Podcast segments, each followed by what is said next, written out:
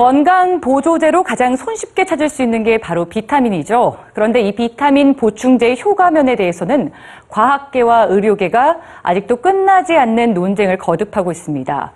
여러분은 어느 쪽의 논지가 더 타당하게 느껴지시나요? 함께 생각해 보시죠. 반드시 챙겨 먹어야 한다. 아니다. 돈 낭비일 뿐이다. 여전히 논쟁 중인 비타민 보충제 이야기입니다. 언젠가부터 현대인의 필수품처럼 여겨진 비타민 보충제. 그러나 그 효과에 대해 의학계의 입장은 극명하게 엇갈립니다.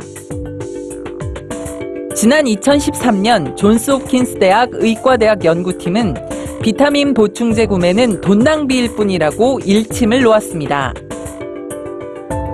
심근경색 환자를 대상으로 4년 이상 관찰 연구한 결과 비타민 보충제를 꾸준히 복용한 그룹과 가짜약을 복용한 그룹은 질병 발병률과 사망률에서 아무런 차이도 나지 않았기 때문이죠. 한편 하버드 대학 연구진은 비타민 보충제가 노인의 인지 기능 저하를 늦출 수 있는지 연구했죠. 무려 12년간이나 진행된 연구. 그러나 비타민 보충제의 효과를 찾지 못했습니다. 과학적으로 입증된 효과가 없을 뿐더러 현대인은 이미 음식을 통해 충분한 비타민을 섭취하고 있다는 것이 비타민 보충제 무용론의 근거입니다. 그러나 의학계의 또 한편에선 현대인은 영양 불균형 상태에 있으므로 비타민 보충제를 반드시 섭취해야 한다고 주장하죠. 미국 질병예방서비스 특별위원회 USPSTF는 논란의 비타민 보충제에 대해 조심스러운 답변을 내놨습니다. 종합 비타민은 건강상 확실한 이득도 없다. 그리고 해로움도 없다는 거죠.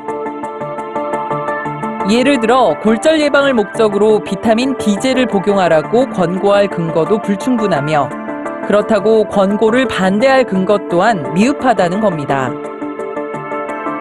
끝나지 않은 논쟁 속에서도 불티나게 팔리고 있는 비타민 보충제. 선택은 각자의 몫이지만 반드시 알고 있어야 할 정보도 있습니다. 미국 질병예방서비스 특별위원회가 10년 만에 개정한 비타민과 미네랄, 그리고 종합 비타민에 대한 권고안에 담긴 내용이죠. 비타민 A, 즉 베타카로틴 보충제를 흡연자들이 복용했을 때 폐암의 위험성은 오히려 더 높아지며 비타민 E 보충제는 암이나 심혈관 질환 예방에 도움이 된다는 근거가 없다는 겁니다.